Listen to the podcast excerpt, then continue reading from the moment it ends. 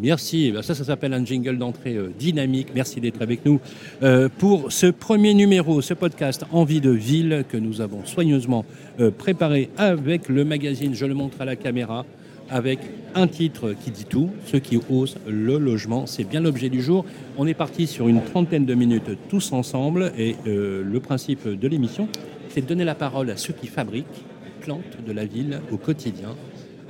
C'est un marqueur social, le logement, vous le savez on va développer bien évidemment toutes ces paroles autour de cette problématique de la fabrique de la ville, euh, notamment avec euh, des personnes qui sont autour de nous, avec notamment la personne avec qui j'ai construit cette émission, Jean-Luc Porcedo. Bonjour Jean-Luc. Bonjour Sylvain. Comment ça va Ça va bien. Merci euh, d'être avec nous, directeur général du pôle Nexity Transformation des territoires. Euh, inutile de vous dire que les territoires, ça vous connaît, notamment la fabrique de la ville. Elle est avec nous, elle est directrice générale de l'établissement public d'aménagement de Sénart, l'opération d'intérêt national magnifique, et j'ai eu le plaisir d'ailleurs d'animer les 50 ans de ce colloque. Merci. Merci Agnès Ramillon d'être avec nous. Merci. Voilà, directrice générale adjointe. C'est ça. De l'EPA de Sénat. Tout à fait. Voilà. Merci euh, Agnès d'être avec nous. Euh, on s'était dit, Jean-Luc, qu'il fallait qu'on donne la parole aux maires, aux élus locaux. Ça, c'est l'angle de fond de notre émission. On a deux maires emblématiques sur le plateau. Je suis ravi de les accueillir. Julien Chambon, maire de Houille. Bonjour. Comment ça va, Julien? Ça va très bien. Merci d'être avec nous, Julien Chambon, maire. On a d'ailleurs eu l'occasion de faire euh, une émission sur Sud Radio. Merci d'être avec nous. Euh, Éric Dumoulin, maire de Château, est avec nous également. Bonjour. Bonjour Éric Dumoulin, vous allez bien? Parfait. je suis ravi de vous avoir euh, sur le plateau. cette émission, mesdames et messieurs, vous qui nous écoutez, euh, l'idée, c'est de vous donner aussi les clés de lisibilité et de vous montrer qu'on a des élus locaux qui osent, qui veulent développer l'attractivité de leur territoire, qui conçoivent bien, évidemment la transformation euh, anthropologique, même urbaine, des nouveaux usages, la façon dont aujourd'hui euh, les personnes, les citoyens veulent consommer la ville. c'est bien l'idée de cette émission, avec un angle très fort le logement comme étant le principal identité sociale, le premier marqueur social d'une ville. Et c'est bien de cela euh, dont il s'agit. Voilà, les amis, c'est parti pour l'édito avec Jean-Luc Porcedo. Jean-Luc, euh, les problèmes de la ville sont nombreux euh, et finalement, sur quoi on peut arc-bouter ce qui nous rassemble autour de cette problématique qu'est le logement aujourd'hui? Alors merci pour tes propos introductifs. Ce qui nous rassemble se résume, je crois, à la thématique de, cette table ronde, c'est le verbe oser.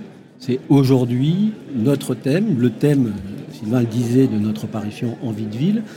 Mais c'est, je crois, ce qui euh, résume aussi sur l'ensemble du territoire, que ce soit en Ile-de-France ou dans les régions, euh, le commun de celles et ceux qui veulent continuer à se développer pour continuer à se développer, il faut oser. On a l'habitude de dire euh, que les élus sont nos fantassins de la République. C'est particulièrement vrai en, ce moment. Ils sont vraiment en première ligne. Si je reprends la définition du petit Robert, entreprendre avec assurance une chose difficile et périlleuse. L'acte de construire, c'est bien une chose difficile et périlleuse. On va dire l'action publique, mais le logement est intimement lié à l'action publique. C'est bien une chose périlleuse et difficile et monsieur les maires qui êtes présents, je crois, ne diront pas le contraire. On peut dire que globalement, les élus sont rarement épargnés. Pour nous, ce sont nos premiers partenaires. Mais globalement, ils sont rarement épargnés. Ils traversent, on va dire, des temps parfois compliqués, complexes. Euh, ils subissent de la contestation. Ils subissent parfois, même si je crois qu'il ne faut pas le sur-exagérer, euh, des moments de doute et de confiance de la part des administrés. Ils subissent, hélas, parfois l'AMF l'a dit dans différentes études, de l'agressivité. Mais ils subissent aussi, et c'est là qu'ils sont souvent en première ligne, bah, des crises comme on a connu au moment du Covid, des crises énergétiques, parce que ça concerne beaucoup les collectivités, des crises économiques. Bref, ils sont l'épicentre ou la convergence de tout un tas de difficultés. Et pour nous, dans l'aménagement des territoires, dans la fabrique de la ville, ils sont celles et ceux qui sont les premiers décideurs, qui sont les premiers à porter et à engager ces transformations pour certains. Certains sont plutôt aussi parfois, il faut aussi le dire, dans des logiques un peu d'évitement par rapport à la densité, par rapport à l'étalement, et donc qui ne veulent pas densifier, qui ne veulent pas monter, mais qui en même temps veulent euh, surtout pas étaler. Et euh, on voit bien que parfois ça pose des problèmes tout simplement pour loger euh, nos concitoyens. Néanmoins, il reste quand c'est le cas, et c'est le cas dans beaucoup d'endroits, les premiers acteurs de leur développement, de leur territoire. Alors aujourd'hui, ben, on est devant tout un tas de d'interrogations, je dirais pas de difficultés, mais d'interrogations quand on réfléchit à l'acte d'aménager et de construire. Où loger des étudiants, où loger des jeunes actifs, où loger, on va dire, ou construire du logement social. Comment inscrire une dynamique positive dans des opérations de structuration et d'aménagement du territoire en cœur de ville, en entrée de ville, il y a des sujets, il y a des territoires dans les territoires communaux ou intercommunaux qui sont des leviers de développement. Je pense aux entrées de ville, euh, mais aussi au cœur de ville où il y a cet équilibre, en particulier sur les sujets du commerce. Mais on voit bien qu'ils sont là-dessus forcément les locomotives. Et on voit bien qu'il y a sur par exemple les sujets d'entrée de ville, on va dire des perspectives, parce que l'acceptabilité est plus simple, parce que ce sont des territoires déjà artificialisés, donc qui répondent aux contraintes environnementales, aux, enjeux climatiques et à l'application euh, dispositifs, aux contraintes et dispositifs du qui répondent aussi au retour de la nature en ville, de la biodiversité. Donc comment inscrire des dynamiques positives, comment construire dans des cadres avec des exigences environnementales et des contraintes, on va dire, sociétales, et comment offrir aux populations de ces territoires, aux populations de vos villes, on va dire, des réponses sur les étudiants, sur la décohabitation, sur le vieillissement de la population, bref, comment offrir des réponses en termes d'aménagement et de construction. Aujourd'hui, les maires bâtisseurs, c'est comme ça qu'on vous appelle, euh, pour résumer celles et ceux qui veulent faire. C'est ça, et ce sont ces sujets qu'on va débattre aujourd'hui avec deux de vos représentants euh, des mandats locaux. Parce que malgré tout, une ville qui ne construit pas, moi j'ai souvent l'habitude de le présenter comme ça, ou un territoire qui ne se transforme pas, est une ville qui va s'affaiblir, parfois dans certaines régions, une commune qui peut mourir, parce que construire, c'est aussi garder des écoles, c'est garder de l'activité commerciale, c'est des problématiques différentes qu'on soit en zone dense, bien sûr, en périphérie des grandes métropoles ou en milieu rural, mais L'avantage dans mon métier d'aménageur et de Nexity Transformation des territoires, c'est qu'on travaille partout et qu'on a une vision globale du rural à la zone extrêmement dense comme les grandes métropoles. Voilà, le décor est bien posé. Merci pour cet édito, Jean-Luc Porcedo. Eh bien, écoutez, maintenant, la parole euh, est au maire, est au débat est aux échanges. C'est tout de suite après ça. Alors, vous, les maires de France, vous avez, euh, dire, une étrange singularité. C'est que vous êtes, vous subissez au quotidien des injonctions contraires. Moi, la première question, alors je ne vais pas paraphraser, mais euh, vous faire un peu d'humour, mais je me dis, je me dis finalement, si on est un élu local, Éric Dumoulin, Julien Chambon, il faut être un peu schizophrène quelque part. Quand euh, vous voyez ces défis sur cet édito, et merci Jean-Luc d'avoir posé la problématique, entre des administrés qui, vous, font pression sur vous pour avoir des aménités euh, mots chers à Agnès Ramillon, euh, qui sont nécessaires, des crèches, de la mobilité, en même temps une pression sur le logement, mais les mêmes vous disent aussi euh, on veut pas une grue en face de chez soi, euh, ils sont pour la méthode Puma, vous savez, on est pour, mais ailleurs. Euh, donc quelque part, on est sur, un, sur une, j'ai dire presque une difficulté holistique de la vision du mandat de, l'élu local, dont on peut d'ailleurs s'interroger vis-à-vis d'un exécutif, finalement, qui ne cesse quelque part de renier les marges de manœuvre, j'entends les moyens, euh, des élus locaux. Le deuxième point sur lequel je vais vous demander de réagir, et on a euh, la chance d'avoir Agnès Ramillon d'ailleurs avec nous qui va nous donner une vision très opérationnelle de ce qu'est la fabrique d'un territoire, c'est euh, qu'on vous a transféré, messieurs les maires, on vous, a, transféré des compétences, mais on n'y a pas associé les recettes, bien évidemment. Et donc ces injonctions-là, ces difficultés-là, il faut pour ça qu'on puisse vous donner, qu'on puisse vous donner la, parole. Je vais commencer par vous, Éric Dumoulin. Je vais vous demander de réagir euh, à l'édito de Jean-Luc Porcedo et sur cette première thématique de comment, finalement, quand on est maire de France aujourd'hui, on peut affronter ces défis urbains, cette euh, transformation de la ville, comme l'a justement euh, décrit Jean-Luc Porcedo. Oui, effectivement, c'est plutôt très bien vu. On se retrouve dans une situation, nous, extrêmement complexe. nous partageons avec Julien Chambon, Gouillet et Chatou à peu près les mêmes problématiques, c'est-à-dire que nous avons des villes extrêmement denses, il y a la deuxième ville la plus dense des Yvelines, Château la troisième. Donc nous sommes obligés de faire du sur-mesure dans des conditions extrêmement compliquées, euh, avec une pression foncière euh, inégalée. Le coût euh, du mètre carré à Château, à Houille, dans la banlieue ouest, est devenu incontrôlable. Nous avons également des, sujets liés à nos citoyens qui ne supportent plus la bétonisation et en même temps, nous subissons ce que vous signaliez tout à l'heure, c'est-à-dire la décohabitation, c'est-à-dire une baisse de notre population. Chatou a perdu 1500 habitants en l'espace de 7-8 ans, Ah oui, ce qui même. pose un énorme problème parce qu'évidemment, euh, cette dynamique baissière entraîne un nombre de difficultés absolument incalculables, des fermetures de classes, euh, des sujets de dynamique commerciale, des sujets de euh, recettes également, puisque on- la DGF, même s'il y en a de moins en moins, est évidemment liée à la population. Donc il faut essayer de trouver le chemin de crête qui est extrêmement difficile entre des projets qui sont acceptables par la population. Nous avons en plus la chance, Julien et moi, euh, d'être dans des villes qui sont traversées par des flux de transit euh, de véhicules absolument considérables. Donc on a en plus ce sujet-là. Donc de trouver le, le- le- le juste équilibre entre des constructions intelligentes, de qualité, plutôt sur des friches industrielles ou sur des espaces à reconquérir. Et puis le fait que les gens ne supportent plus, et vous l'avez souligné, euh, la moindre construction. Never in my backyard. Les An- Exactement. les Anglais disent la même chose d'une autre manière. Et donc, il faut en permanence euh, gérer ces, injonctions contradictoires. Rajoutons à ça le sujet euh, pour nous également de SRU, puisque euh, nous sommes des villes carencées, enfin je suis une ville carencée en termes de logement social, et que j'ai une pression de l'État absolument surréaliste euh, pour, essayer, pour construire des logements sociaux euh, à des, hauteurs euh, et à des niveaux qui ne sont absolument pas atteignables compte tenu de la réalité de mon territoire.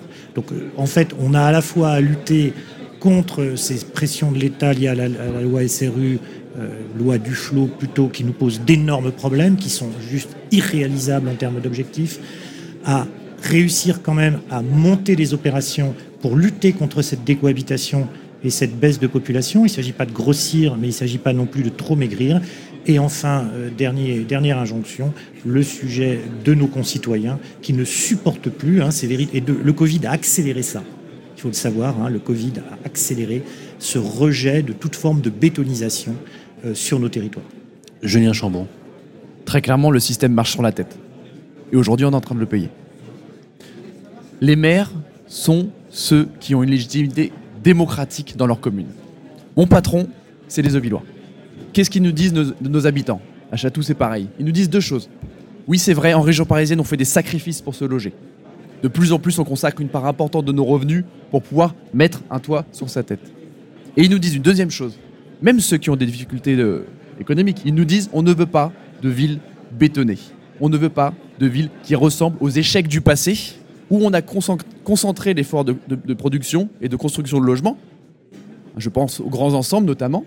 On ne veut pas reproduire cette erreur-là. Et on le voit 40 ans, 50 ans après, on paye encore des milliards pour récupérer ces erreurs-là. Donc les habitants sont très conscients de deux choses. Oui, en région parisienne, se, loger, c'est se sacrifier. Mais on ne veut pas reproduire des communes inhumaines, qui ne sont pas à échelle humaine. Donc ça, c'est là. C'est le discours, c'est ce que le- les habitants, nos citoyens, nous disent. Et donc c'est ce, défi-là qu'on doit relever. Moi, il y a deux logiques que je, que je conteste aujourd'hui, et Eric les partage avec moi, j'imagine. C'est à la fois la logique, nous on porte une logique démocratique, et on a une logique réglementaire en, face qui nous broie, et la relation à l'État qui est punitive avec les communes. Elle ne produit rien de bon. Elle ne produit que de l'échec mutuel, et à la fin, les, les citoyens considèrent et l'État et les communes comme incapables de tenir à la fois des promesses sur le cadre de vie et en même temps une capacité à loger les plus démunis. Donc on produit un échec démocratique et politique qu'on risque de payer très très cher. La deuxième logique que je conteste aujourd'hui, ça va pas faire plaisir aux promoteurs, c'est la logique économique et spéculative qu'on observe aujourd'hui dans nos communes. On nous demande de construire, mais comment voulez-vous sortir du logement abordable et encore plus social quand le foncier de nos communes explose en termes de prix et de coûts? C'est quand même la promotion immobilière, c'est assez magique. C'est le seul secteur où la concurrence fait augmenter les prix. À un moment donné, il faut dire stop.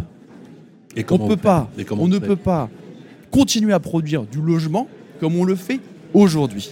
On arrive dans des situations où le promoteur va faire une maîtrise foncière, va euh, parfois payer 10, 15, 20% de plus le bien immobilier auprès de l'acheteur pour ensuite monter un projet, un bilan un bilan d'é- d'équipement. Il va vendre en VFA à un bailleur social du logement social avec de l'argent public ou l'argent des travailleurs.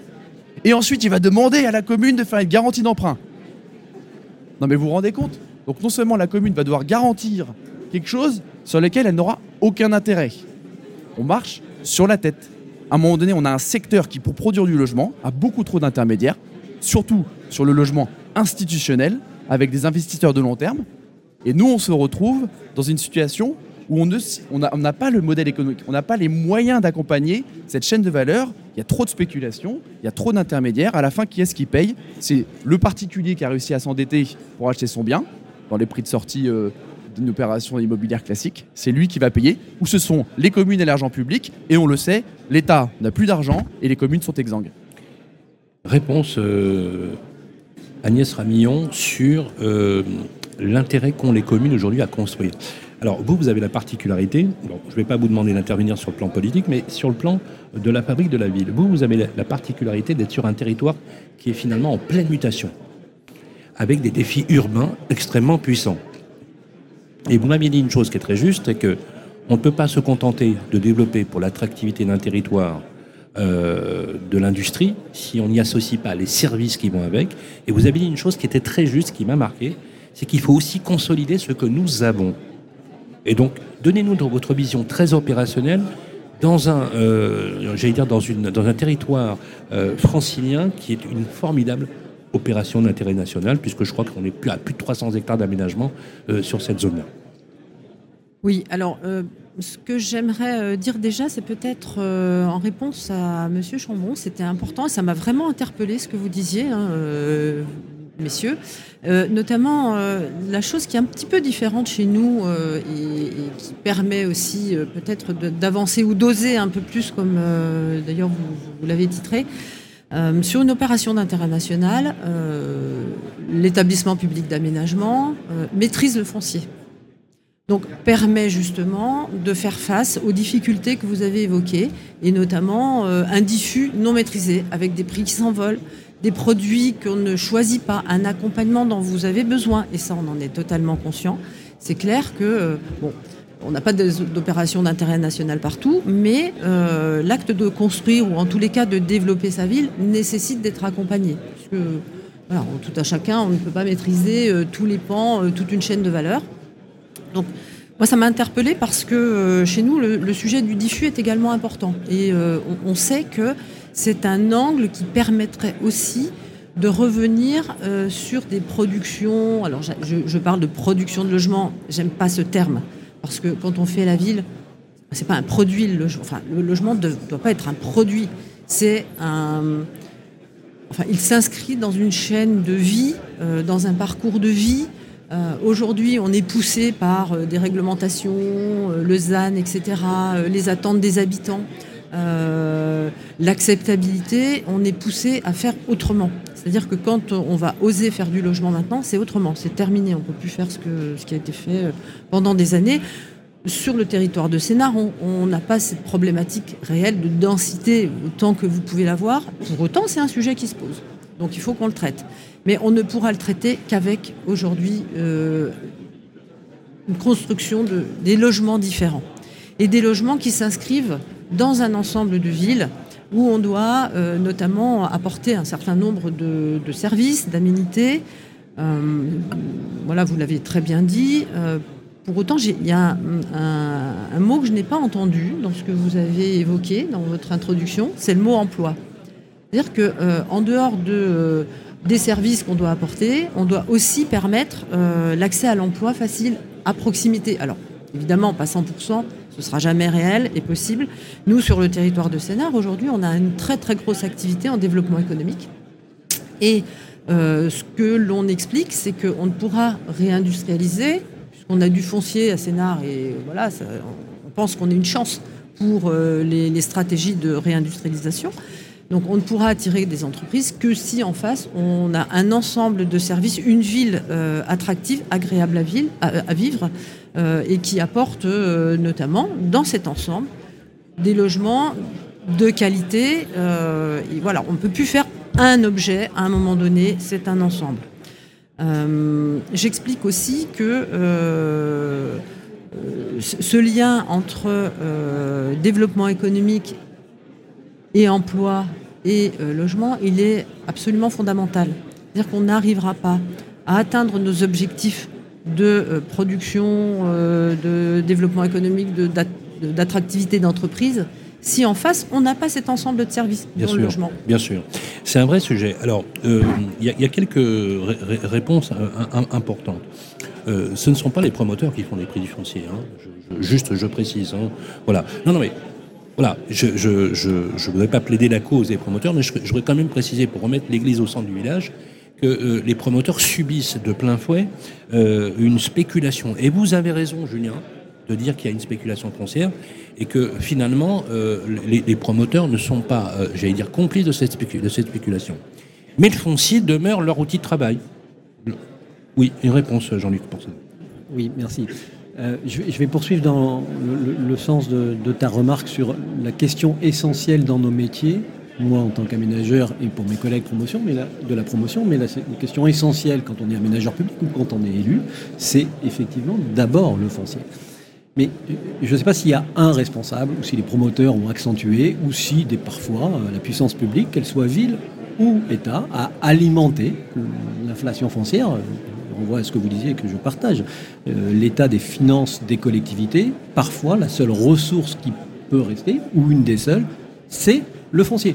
Et pour l'État, quand on voit parfois certains aménageurs publics aussi jouer l'augmentation de la charge foncière parce qu'il faut équilibrer telle ou telle opération, mais je crois que le sujet de oser, et là je partage ce que vous dites, monsieur le maire, le, sujet de oser, qu'on soit, on va dire, euh, critique, qu'on regarde de derrière la manière dont s'est passée la fabrique de la ville, ce dont on est, moi je crois, totalement sûr aujourd'hui, c'est que les choses ne peuvent plus se passer de la même manière dans la sortie de crise qu'on espère la plus rapide possible. là, on est profondément dans une crise, on va dire, pour les métiers d'immobilier en général, pour la puissance publique, parce qu'on est très loin du besoin de production, pour les élus locaux, parce que la contestation, je disais en introduction, elle existe tout simplement dans vos permanences quand une famille veut que son enfant décohabite, ben, il vient voir le maire, j'ai besoin d'un logement. J'ai en tête un, de vos collègues qui me disait avant, dans mes permanences, j'avais demande d'emploi, demande de crèche, demande de logement. Aujourd'hui, j'ai plus que demande de logement. Parce qu'il y a un vrai besoin. Et ce qui est, je crois, une certitude pour les mois et les années à venir, c'est que la fabrique de la ville, elle doit se faire différemment, tout simplement, et c'est ce, ce que ce, qu'on essaye, nous, euh, dans notre groupe Nexity, de faire porter ou de porter en débat public, c'est que la question du logement, c'est d'abord une question sociale et politique au niveau des territoires et des collectivités, au niveau de l'État. De laisser, on va dire, un certain nombre de territoires, je regrette souvent que l'aménagement du territoire ait été un peu perdu euh, dans la société française ou dans la puissance publique, qu'on laisse partir des pans entiers de territoires où les populations à petits revenus, les jeunes ne peuvent plus rentrer dans les parcours résidentiels, ça sera demain un sujet social et politique. Le logement, c'est plus du quart, plus du tiers, pardon, d'un budget familial. C'est d'abord comme ça qu'il faut appréhender. Après, il y a des débats avec des élus, il y a des débats avec la puissance publique sur comment il faut construire. Aujourd'hui, ce que je veux dire, monsieur le maire, c'est qu'on peut construire en, étant ambitieux. On le fait déjà dans notre, dans notre société. En répondant aux enjeux environnementaux, on sait construire pas simplement comme on le faisait dans les années 60, mais parce que aujourd'hui la ville et toutes les villes ont droit au beau. Aujourd'hui, la densité peut se penser, peut se construire en étant acceptable. C'est pas simplement, et si je dois insister sur quelque chose, c'est ce que l'on doit préparer quand on sera sorti de la crise actuelle, c'est comment faire autrement la ville avec, on va dire, tout sur la table, quelle que soit la position institutionnelle, euh, on va dire, professionnelle ou politique le débat continue euh, avec des, chiffres quand même qui sont sans appel. Il hein. Faut quand même faut quand même prendre, tenir compte. Euh, vous, le savez, Éric Dumoulin, Julien Chambon, on en a parlé déjà. Hein. Euh, on dit qu'il y a une bombe sociale hein, qui a déjà littéralement éclaté, dont on ne sait pas trop finalement de quel côté la mèche va s'allumer. Euh, je vous donne juste quelques chiffres quand même. les hausses du prix du foncier, on en a parlé, c'est un, vrai sujet euh, de, base, euh, mais c'est un sujet fiscal, hein, le, foncier.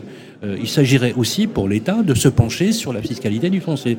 c'est quand même, vous disiez tout à l'heure, on marche sur la tête.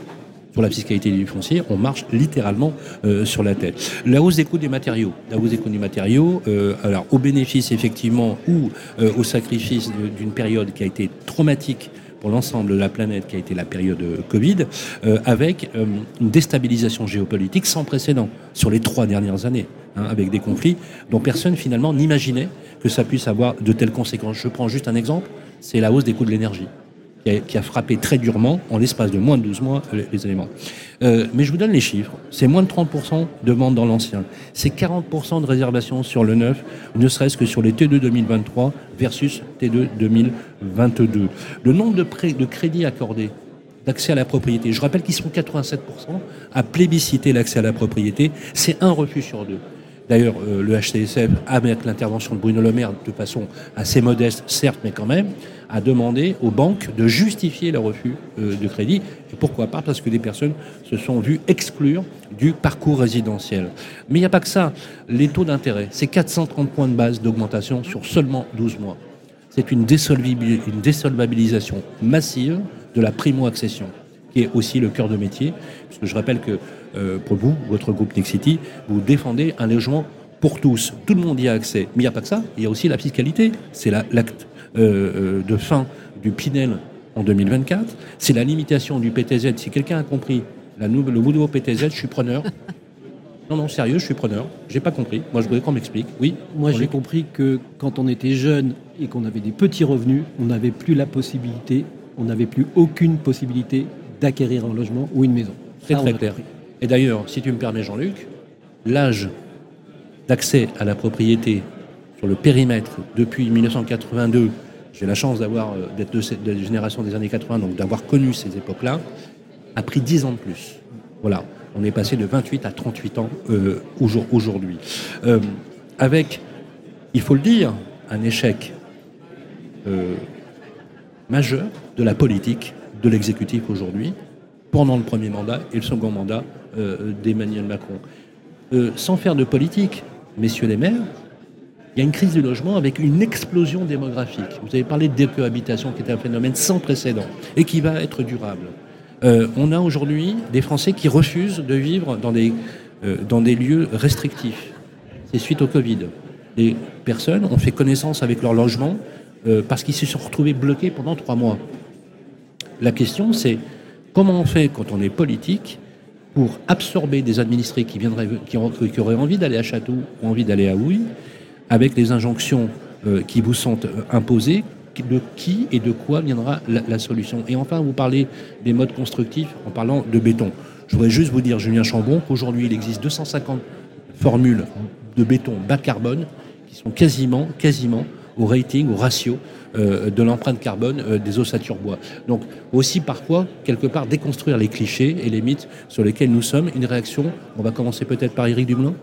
Oui, vous, dressez un tableau juste de la situation, c'est-à-dire l'effet de ciseau terrible dans lequel on se trouve. Oui. Offre, demande. Euh, pour les communes et pour les départements, c'est un énorme sujet. J'ai la chance de présider aux finances du département des Yvelines. 450 millions d'euros de DMTO l'année dernière, moins 150 millions sur le budget 2023, moins, 170 millions sur le budget 2024. Ce qui, veut dire, ce qui veut dire que nous nous retrouvons dans une situation où nous, allons devoir faire des coupes absolument sombres et massives sur tout les champs d'intervention du département des Yvelines. Et tous les départements franciliens sont touchés, peut-être un peu moins que les Yvelines pour certains. Donc, ce qui veut dire pour l'année prochaine que quand les départements franciliens investissaient en moyenne 3 milliards d'euros hein, sur les gros projets d'aménagement, que ce soit le T ou le, B ou le TP, il va y avoir a priori l'année prochaine seulement 1,5 milliard d'investissements, divisé par deux.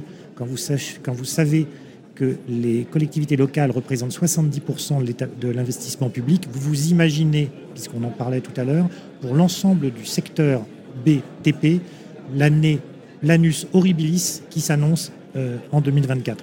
J'ajouterai juste un point, je suis moi euh, assez peu optimiste sur une sortie rapide. Je pense que l'immobilier, ce sont des rythmes longs, ce sont des cycles longs. Euh, la crise actuelle me fait beaucoup plus penser à 1991 qu'à 2008.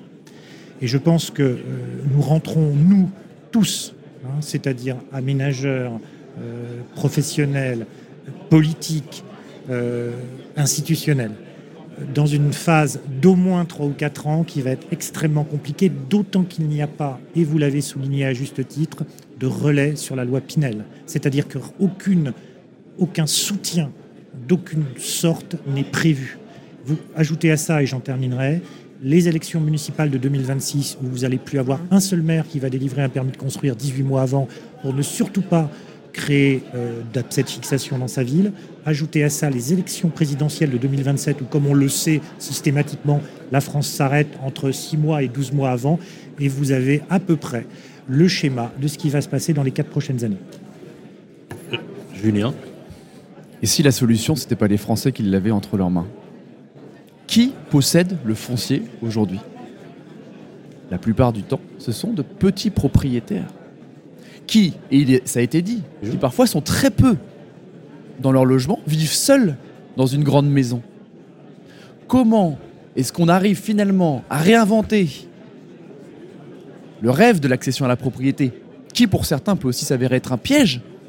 Quand on est modeste, on a acheté sa maison il y a 40 ans, comment on fait pour lui faire passer le mur de la transition énergétique? Comment on fait pour rester vivre chez soi quand on vieillit alors que les charges s'alourdissent? Et bien là, on a peut-être un espoir qui correspond bien d'ailleurs aux morphologies urbaines de Château de Houille, mais de la grande banlieue, avec ces grandes nappes pavillonnaires, qui pour certaines sont des formes euh, d'habiter plébiscitées, mais d'habitats qui sont parfois obsolètes d'un point de vue énergétique. Eh bien, mobilisons ceux qui possèdent ce foncier. Donnons-leur l'occasion de nouveau de se projeter positivement dans cette propriété, en aidant à la rénovation énergétique, en créant de la surface de plancher et du logement dans les formes urbaines existantes. Comment aujourd'hui, et ça je pense que c'est notre défi, d'inventer cette nouvelle façon de fabriquer du logement? C'est de la requalification. Vous, êtes- vous venez de décrire exactement, Exactement. ce qu'est la requalification de la ville sur elle-même, ou la fabrique sur Mais- elle-même, qui est une, une zone foncière. Donc vous êtes favorable On à une transformation de la fiscalité. on sort d'une logique de fabrication industrielle en bloc du logement. On la distribue, Non, mais on redonne attendez, des opportunités aux Que je comprenne bien, on sort, ça veut dire qu'on fait plus Mais ça veut dire que peut-être que les promoteurs se rec- reconcentreront sur leur cœur de métier, à savoir construire euh, du logement pour ceux qui veulent investir dans un appartement. Mais peut-être que les bailleurs sociaux arrêtons, euh, arrêteront d'a- d'acheter en VFA du logement social et de renchérir le coût du logement social. Et en tant qu'institution maître d'ouvrage, euh, embaucheront eux-mêmes des architectes pour construire des logements abordables avec les communes. Qu'on remette chacun dans son rôle et qu'on redonne de l'espoir aux Français parce qu'aujourd'hui, ils possèdent ce foncier. Aujourd'hui, ils ont entre les mains l'occasion de fabriquer de la valeur sur la propriété, de réinjecter de la rénovation dans leur pavillon et d'offrir du logement abordable aux Français et aux Franciliens. C'est ça qu'on doit trouver, c'est ça notre mission aujourd'hui d'élus. Une réaction, euh, Agnès Ramillon? Oui, je trouve que euh, réellement c'est très intéressant. Enfin, moi, je ne sais pas si on m'entendait, oui. Oui, on entend très bien. Pardon. Donc, euh, j'aime beaucoup ces idées. Euh, et pour autant, nous, jusqu'à présent, euh, on aménage des terres agricoles. Donc, voilà, on n'était pas sur ces champs-là. Mais on s'y met. On sait qu'il y a vraiment, au cœur des villes, il y a du potentiel. Faut- du potentiel qu'on doit exploiter. Euh, qui doit servir à tout le monde d'ailleurs, à l'ensemble de- des habitants, de la population, à la fois pour aider ceux qui habitent dans ces logements, parce qu'ils très clairement ils ne peuvent pas y rester, ça coûte trop cher, et puis ils auront de grosses transformations euh, environnementales à prévoir. Euh, on a tout un ensemble aujourd'hui de, travail à faire sur ces fonciers-là. Et c'est là, ça rejoint tout à fait ce que je disais tout à l'heure hein, par rapport au diffus et à l'accompagnement nécessaire que vous, dont vous avez besoin en tous les cas. Je ne veux pas dire que vous devez avoir, mais dont vous avez besoin parce que vous êtes occupé sur, euh, de- dans vos villes, euh, voilà, absolument euh, monstrueux, tous les champs que vous devez investiguer et maîtriser. Et, là-dessus, très clairement, je pense qu'on peut avoir aussi imaginé à un moment donné de l'incitativité et, encourager, diffuser ce type, ce type d'idées. Euh, nous, on, on travaille sur un territoire qui a un ADN vert, que l'on veut conserver, un et on veut conserver cet ADN vert.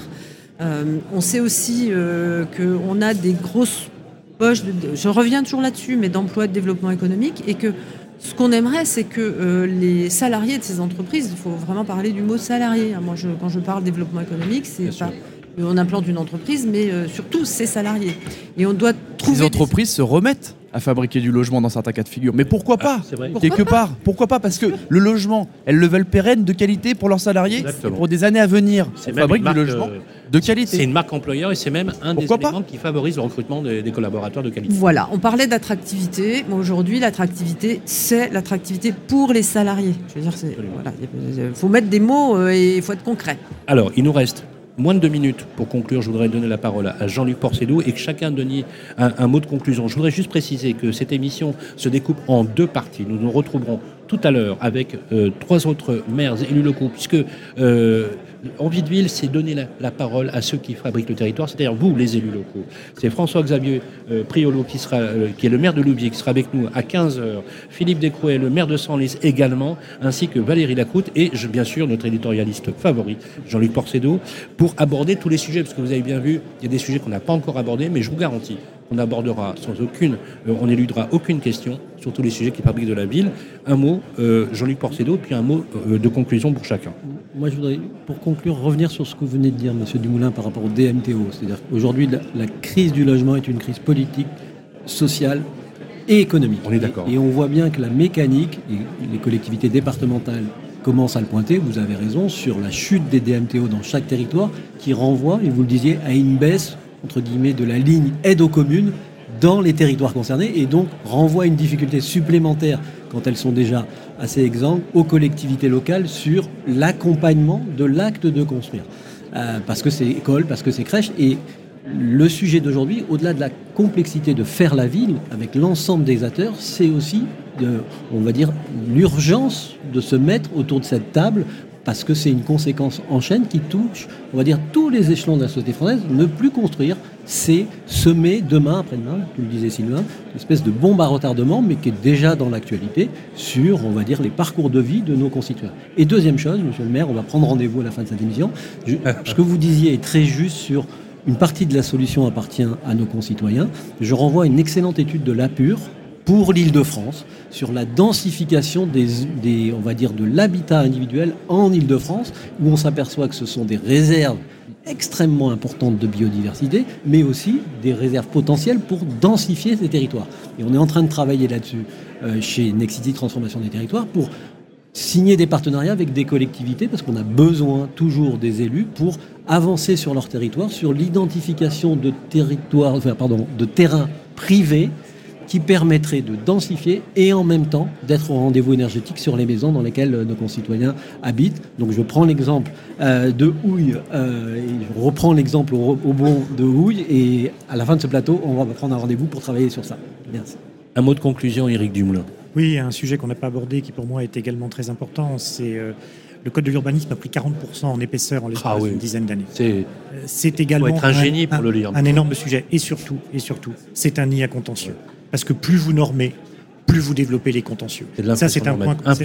C'est un point qu'on n'a pas abordé, mais qui est un énorme sujet aujourd'hui. Nous n'avons plus une seule opération, quelle qu'elle soit, qui ne soit pas euh, immédiatement attaquée, déjà sur la forme, mais également, c'est devenu tellement technique, tellement compliqué que même avec des avocats, même avec des spécialistes, on arrive encore à passer parfois à travers les mailles du filet et à se retrouver euh, en difficulté devant le tribunal administratif.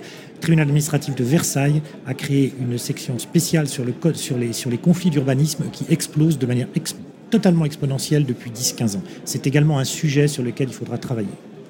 Merci beaucoup, Éric Dumoulin. Alors là, ça mérite d'être clair. Hein. Je peux vous le dire. Plus clair, on ne pourrait pas faire. Julien Chambon.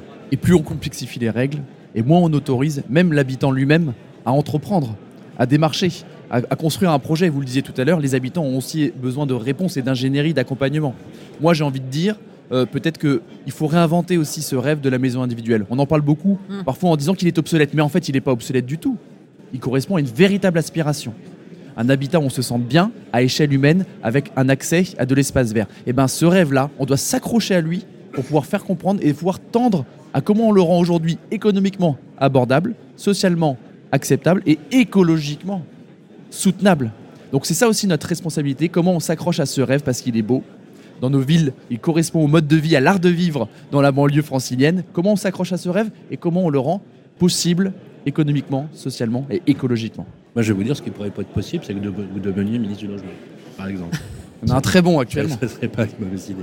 Euh, merci, euh, merci pour, vos paroles. Agnès Ramillon, euh, si on devait aujourd'hui définir un territoire en, une phrase et de la fabrique territoire, vous qui êtes au quotidien, vous diriez quoi? Un territoire doit donner envie. Donner envie à ses habitants, à ses, enfin, encourager les élus, parce qu'on parle oser, mais, mais vous, messieurs et mesdames, les élus osent tous les jours. Et euh, il faut les aider, euh, il faut accompagner. Et si on revient vraiment spécifiquement sur la question du logement, le message que je veux faire passer, c'est qu'aujourd'hui, on attend beaucoup de la profession immobilière, des promoteurs, pour venir avec de nouvelles idées, des nouveaux projets. Commencer maintenant à nous proposer de nouvelles formes urbaines qui répondent, comme vous l'avez dit, on a d'un côté la maison individuelle et puis le collectif non. Ça, c'est terminé à mon avis. Donc moi, j'ai de grosses attentes sur ce que la profession peut nous apporter en idée, en idée et on y travaille ensemble, évidemment. On est tout à fait disposés, nous aussi, à, réfléchir, à apporter nos idées. Merci pour la transition. Merci à Julien Chambon, maire de Houille. Vous allez rester avec moi. On va parler de logement intermédiaire avec euh, le directeur général de INLI, qui était euh, pas loin du plateau. Merci Éric Dumoulin, c'est un plaisir de vous avoir sur le plateau. Vous êtes le maire de Château. Merci, Agnès Ramillon, directrice générale adjointe de l'EPA de toujours aussi précise dans vos interpellations bien évidemment. Merci également à Jean-Luc Porcedo, euh, directeur général du pôle Nexity Transformation des territoires. Je vous le rappelle, voilà, envie de ville, c'est ceux qui osent et les solutions que l'on apporte, puisqu'on a posé des débats, bien évidemment, on ne cessera. Et d'ailleurs, la vitalité d'une bonne démocratie, c'est de ne cesser de débattre avec beaucoup de bienveillance, sans éluder aucune question, et apporter des solutions constructives. Voilà, c'était un peu facile, mais on va dire qu'on va construire des solutions qui vont bien. Voilà, à suivre l'émission avec Damien Robert qui va nous retrouver sur le plateau. Merci à tous et on se retrouve tout à l'heure. Bravo, merci Sylvain. Merci.